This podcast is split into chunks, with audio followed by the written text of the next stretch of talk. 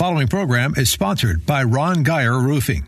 The Bible describes events that will mark the last days or end times. 2 Timothy 3:1 says, "This know also that in the last days perilous times shall come." Matthew 24:44 tells us, "Therefore you must be ready, for the Son of Man is coming at an hour when you do not expect him." Bible teacher Ron Geyer leads us through scripture that will help us to remain strong in the Lord. End Time Insights with Bible teacher Ron Geyer starts now. Good evening, family. Ron Geyer End Time Insights back again, talking about humility. Our whole series, and I'm learning this. We're starting a new lesson on Saturday in our Bible study, and everything that we're teaching is trying to just point out sin. Uh, the church refuses to talk about sin. The church refuses to acknowledge sin. Matter of fact, we are trying to remove the word sin from our vocabulary. If we do that by calling things mistakes and errors, if we remove sin, then the next step will be to remove the deliverer of our sin, Christ. And that's where this is heading. Just if there is no sin, then we don't need a savior. And that's what we're being inundated with. But no, we're going to talk about sin because man is a sinner. If you do not acknowledge what Christ has done for your sin, that he's paid the price for your sin, went to hell for your sin, and has defeated the power of sin in your life, if you do not acknowledge that, then you will remain in sin and you will spend eternity with sinners, as opposed to uh, spending eternity with us saints who have received forgiveness for our sin through Jesus Christ. Hallelujah. So we spoke about humility. We talked about humility is a key to revival. There will be no revival while there is pride. Pride is a blocker. It's a block. It's a, just a roadblock to America receiving revival, to America repenting of their sin. And we're not addressing any of these issues. That's why I'm confident, you know, that, that the hope for America is always Christ. But that's even being hidden. We're not acknowledging it. We're looking at Trump is going to help us. We're looking at the Republicans are going to help us. None of those people have the ability to solve our spiritual problems, right? Our problems are spiritual. They're not political. They're not social. They are spiritual in nature. The problem is sin. Hallelujah. All right. So we're talking about humility and I want to pick up I'm going to focus on humility and what it looks like in Christ. So, so important. So good. I'm telling you, as always, as in all things, Christ is our example. Amen. So let's go to Philippians. Philippians chapter 2, verses 1 through 4 in the New American Standard Bible translation. Therefore, if there is any encouragement in Christ, if any consolation of love, if any fellowship of the Spirit, if any affection and compassion, Paul says, Make my joy complete by being of the same mind, maintaining the same love, united in spirit, intent on purpose. Verse 3 Do nothing from selfishness or empty conceit, but with humility. Consider one another as more important than yourselves. Do not merely look out for your own personal interest, but also for the interest of others. So that is a great verse, a great preface to what Paul wants to say there. He's going to introduce us to humility in Christ in a minute, but there's a lot there already going on. Uh, he talks about the fact that there is encouragement in Christ. He talks about that there is consolation of love. That the Philippians, they did operate in the fellowship of the Spirit. They showed affection and compassion. He goes, add to that, make my joy complete. All of that all of that encouragement in Christ, all of that consolation of love, all of that fellowship of the Spirit, all of that affection and compassion, all of that gave him a level of joy, and he's patting him on the back. But now he says, Make my joy complete by being of the same mind, maintaining the same love, being united in spirit, intent on one purpose. And then he says, Go ahead and do nothing from selfishness or empty conceit but with humility, he says, consider one another as more important than yourselves. Do not merely look out for your own personal interest, but also for the interest of others. Paul is trying to get the, the church, the Philippians, to be in harmony, to be of one spirit. And so he's telling them that the way you're going to be able to do that, you're going to have to do it with humility, right? All of that. Do it with humility. Consider one another as more important than yourselves. If you're full of pride, you're not going to have that thought. You're not going to be in harmony with the gospel. You're not going to be in harmony with what Paul's telling you. But with humility, consider one another as more important than yourselves. Do not merely look out for your own personal interest, but also for the interest of others. And that's what fellowship, that's what Christianity is, that's what the communion of the saints is. we're supposed to be watching out for one another. It's not that they're better than we are. He doesn't say consider others better than yourselves. He just says consider others more important than you are concerning kingdom business. You know, I'm married and my wife and I were the same age and we both love the Lord Jesus. We got saved at the same time. And yet I live my life to serve her. I am living to help her. I am the dominant one physically. And I would dare say she is at least my equal intellectually. And of course, she's a spiritual lady. And so there are gifts that she has that help me out. She's very good about warning me. Uh, she's very good about spiritual discernment. I mean, when you are a melancholy temperament and you see a snake under every rock, you're going to be right occasionally. Okay, and she's constantly warning me about things. You know, she's she's hilarious. She'll we get the mail and she'll shred everything. You know, we can't do our banking online. She doesn't want to do that. She doesn't trust any of those people. I get it. And she will shop madly on Wayfair, on Amazon, and all these other things. So my day is full of emails. I can tell my wife is doing her shopping on the computer. So, you know, Diane, all of this other stuff that you're doing to guard against us and protect us, I appreciate it. But when you spend all my money online, you're letting them know who we are anyway. They have this information. But she's hilarious. She's a good girl. But she is that way spiritually about me. She guards me spiritually. She's a very wise woman. Matter of fact, in our book, I have a whole chapter on women are wise. And I wrote that with my wife in mind. But I'm drifting. We're talking about humility. We're talking about humility promising unity in the body of Christ. We just read that. Philippians 2, uh, verse 3. Do nothing from selfish or empty conceit, but with humility Consider one another as more important than yourselves. Do not merely look out for your own personal interest, but also for the interest of others. Here, Paul is attaching humility to oneness in the church. He tells us his joy would be complete if we would all be united in the Spirit, in the same Spirit, demonstrating the same love and purpose as members of the body of Christ. Then he tells us how to achieve that oneness, and you achieve that oneness through humility no selfishness, no conceit, but considering others is more important to the kingdom than ourselves are. Place others before ourselves. Remember, we are living in a world of apostasy. It's where mankind loves themselves more than anything else. It's a huge challenge, and the word, or rather the world, is unable to accept it. But the charge remains for the church not only to talk about this, but to demonstrate it as well. In today's church, we are living our lives as individuals instead of living as a community. Remember, when Paul wrote these letters, very rarely, you know, we were taught to read these letters as love letters from God, and he's talking to you personally, Ron. Well, that's nice, but technically he's speaking to the church as a body. Paul wasn't big on separating believers. He wasn't big on breaking us down into types of groupings or labels. And so he's writing letters, when he writes to the Philippians, he's writing to the entire church body. So in today's church, we are big, especially in America, we are living as individuals instead of living as a church community. Self seeking, self thinking, and self supporting, we have neglected the picture that Christ painted for his church. We are flowing with the world into the same downhill slide towards utter destruction instead of flowing uphill with the Holy Spirit as our guide, our teacher, our mentor, and our power. Let's see how Jesus counted this slide into pride. I like that. This slide into pride that rules man's lives today. Let's see how he demonstrated a life of humility, which we ought to follow. These, was it, it's four verses. Second Philippians 5, 6, 7, and 8. Let this mind be in you, which was also in Christ Jesus. I love that right there. We'll come back to that. Who, being in the form of God, thought it not robbery to be equal with God but made himself of no reputation, and took upon himself the form of a servant, and was made in the likeness of man. And being found in fashion as a man, he humbled himself, and became obedient unto death, even unto the death of the cross. You know, you've all heard that we're supposed to have the mind of Christ. 1 Corinthians 2.16, For who hath known the mind of the Lord, that he may instruct him? But we have the mind of Christ. And in Philippians 2, verse 5, it says, Let this mind be in you, which is also in Christ Jesus. Don't forget, let. That is a power word, one of the strongest words in the Bible. Let.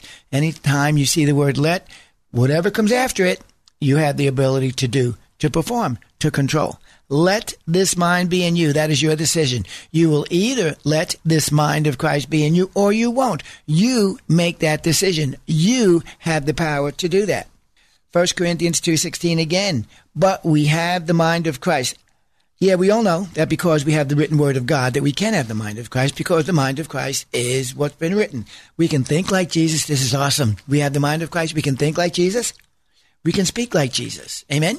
And we can act like Jesus. That's the mind of Christ. Here, Paul goes a bit deeper into the mind of Christ. He not only tells us the what behind developing the mind of Christ, but he reveals the why behind Christ's heartfelt thinking as well. First, the admonition, the encouragement, the challenge, and the hope. Let this mind be in you. What mind? The Amplified Classic helps us here. Let this same attitude and same purpose and same humble mind be in you, which was in Christ Jesus. Let him be your example in humility, the Amplified says. This is really good. You have to love God's word here. Paul not only tells us to be something, right? But now he's going to give us a real example of what he's telling us to do. This really fleshes out what Paul is saying. The mind of Christ is so much more than just one's thought life. The mind of Christ is so much more than just a house, a building, a structure, a place where we keep our thoughts. It's an attitude, the mind of Christ. It's an attitude. It's an active, impactful existence that defines our motives and our purposes. It clarifies them. It directs them. It even enables them through God's grace to be fulfilled in our lives. And ultimately, when you get stuck, you get lost, you go off course, you go to Him. You follow Christ's example. He's always true, and He's always pure, and He's always perfectly wise. Check this out. Think. You can think like the creator of everyone's entire existence. That's the mind of Christ you can partake in the thought process that loved the world. Wow, right? The mind of Christ. Basically, God puts his thoughts down in the Bible. And therefore, our instruction, therefore, our edification, therefore, our rebuke, our chastisement, our encouragement, our perfection. The mind of Christ begins with humility. Let this same mind, attitude, and purpose and humble mind be in you. If God says you can let that mind be in you, then you can take it to the bank that you can let that mind be in you. You are to be thinking like the Savior. You're thinking like not only the Savior, you're thinking like the Creator, because the Creator is the Savior. The mind that came up with salvation is also the mind that came up with creation. Wow. You can partake in the thought process that loved the world. You can share in the motivations of the creator of life. Are you getting this? The mind of Christ. You can experience the heart that decided that chose to die for his fallen creation. but the key point is it's done from a position of humble service. You've got to catch that. Everything I just said, and I'm going to repeat it. It originates from a humble heart that wants to serve. If you can get that service aspect, I know my producer here, Karen, all the time she talks about serve, serve, serve, serve, and she demonstrates it. If you can get that down, the Bible just will open to you. I'm going to repeat this now. Think about you can think like the creator of everyone's entire existence. Think about that. The mind that's planned creation to combat God's what? Loneliness? I don't know. It was just uh, to, to fulfill God's demonstration of love, the desire to love us. But you can think like the Creator. The thoughts that God thought, the thoughts that Christ thought before He created the world, you can have those same thoughts. Wow. You can partake in the thought process that loved that world. Isn't that amazing? You can share in the motivations of the Creator of life. That is just off the charts. Let me flesh that out a tiny bit. You know, when a couple gets married and they decide to have children, it's the same thing. They're just looking for an outlet for their love to be manifested. They're just looking for the opportunity to raise someone in the right way, in their image. And God gives us the ability to produce that life. It is so fascinating. But the key point is it's done from a position of humble service, not authority. You got to understand that. Who has all authority? Jesus said, All authority on heaven and earth has been given unto me. So where's the authority? Jesus has it. And yet, this is so good. I just read it. We're going to read it again in Philippians 2. We're going to break it down. Christ serves from a position of humility. One day we're going to get that Christ's greatness was never meant to rule. Christ's greatness was meant to serve. It was always for service. And he gives us that same opportunity. If you want to be great in the kingdom of God, you must become the servant of all. The essence of Christ's greatness isn't ruling from above, it's serving from beneath. You have got to get that. So important. While personally, me not having arrived, I am pointing towards there. I understand it. I'm heading there. I'm going there. And the greatest opportunity for me to serve or to learn how to serve or to demonstrate service is in my marriage. Now, I'm going to make a comparison here, and I pray that you get it, Father God. Make sure they understand what you wrote, what I'm telling them, Father God, as they get the revelation of Christ's service and the revelation of the husband's authority. Any gift that I've been given, it's not for me. It's for you. Any spirit of hospitality God has placed in my wife Diane isn't for her, it's mainly for me and for others. The praise and the glory one may garner from operating in any gift is God's. It's not ours. Humility knows that. Pride fights for it. You've got to know the difference. This is really good, folks. You need to listen to this twice. Pride said that. I used to sound so humble, I'm proud of it. Hallelujah. I'm sorry, I'm having fun. So, Paul. Paul says, let Christ's mind be in you. Pride fights for that place in one's mind. No, let Christ have it, guys. I saw a post the other day, uh, Spurgeon. I love Spurgeon. It was something about quit hanging on to pride. You have nothing to be proud about look some more at the humility of Christ. And you got Spurgeon. Spurgeon says, You didn't do anything. God made you. Nothing you've done is of yourself. God did it. So you've got nothing to be proud about. So get, let go of it. So here we go. Verse 6. This is so good. Christ, who being in the form of God, thought it not robbery to be called equal with God. So we see that right there. Jesus knew who he was. He's equal with God. He, Jesus is God, right? Okay. And so he knew that. Who, being in the form of God, thought it not robbery. He wasn't stealing anything. He wasn't assuming anything that wasn't his. He is the creator of all things. If Christ was to be proud, he had a reason. He was God. He still is God. Yet, he humbled himself in the face of that truth. Most pride is empty. It's based on fantasy. What's that phrase? It ain't bragging if you can do it. well, Christ can do it, and he did do it. But he still chose to remain humble. Don't forget, he is God. He is everything that ever was, that ever will be. He controls it all, and He is God, yet He is humble. That is fascinating. If He can humble Himself, then you can humble Himself too. Humility isn't something that you're supposed to be grasping for every now and then. It's something that you become. It's the glue that secures your relationship with the Creator. He is, you aren't. He does, you can't. He will, you won't. He is our all in all. The sooner we acknowledge that, the more quickly we can rely upon Him and get delivered from any pride. We use this verse in Philippians all the time to teach husbands how to use their authority to serve their wives. Yes, wives are to fit in with the plans of their husbands. Husbands are not to fit in with the plans of their wives. Wives are to fit in with the plans of their husbands. As a marriage partner, she is to submit to his lordship in the home in the olden days, Sarah called Abraham Lord. Yes, that's the way they saw them. Yet the true man of God, the true Christian husband, will never have to insist on his right to rule. And I say this humbly. I don't think I've ever said, I'm in charge, you need to follow me. That's just not me. My wife and I, we're a team. Push comes to shove, I am the head, but we're partnered in this together. She has strengths, I have strengths. My leadership, my authority recognizes those saints and I put them to work.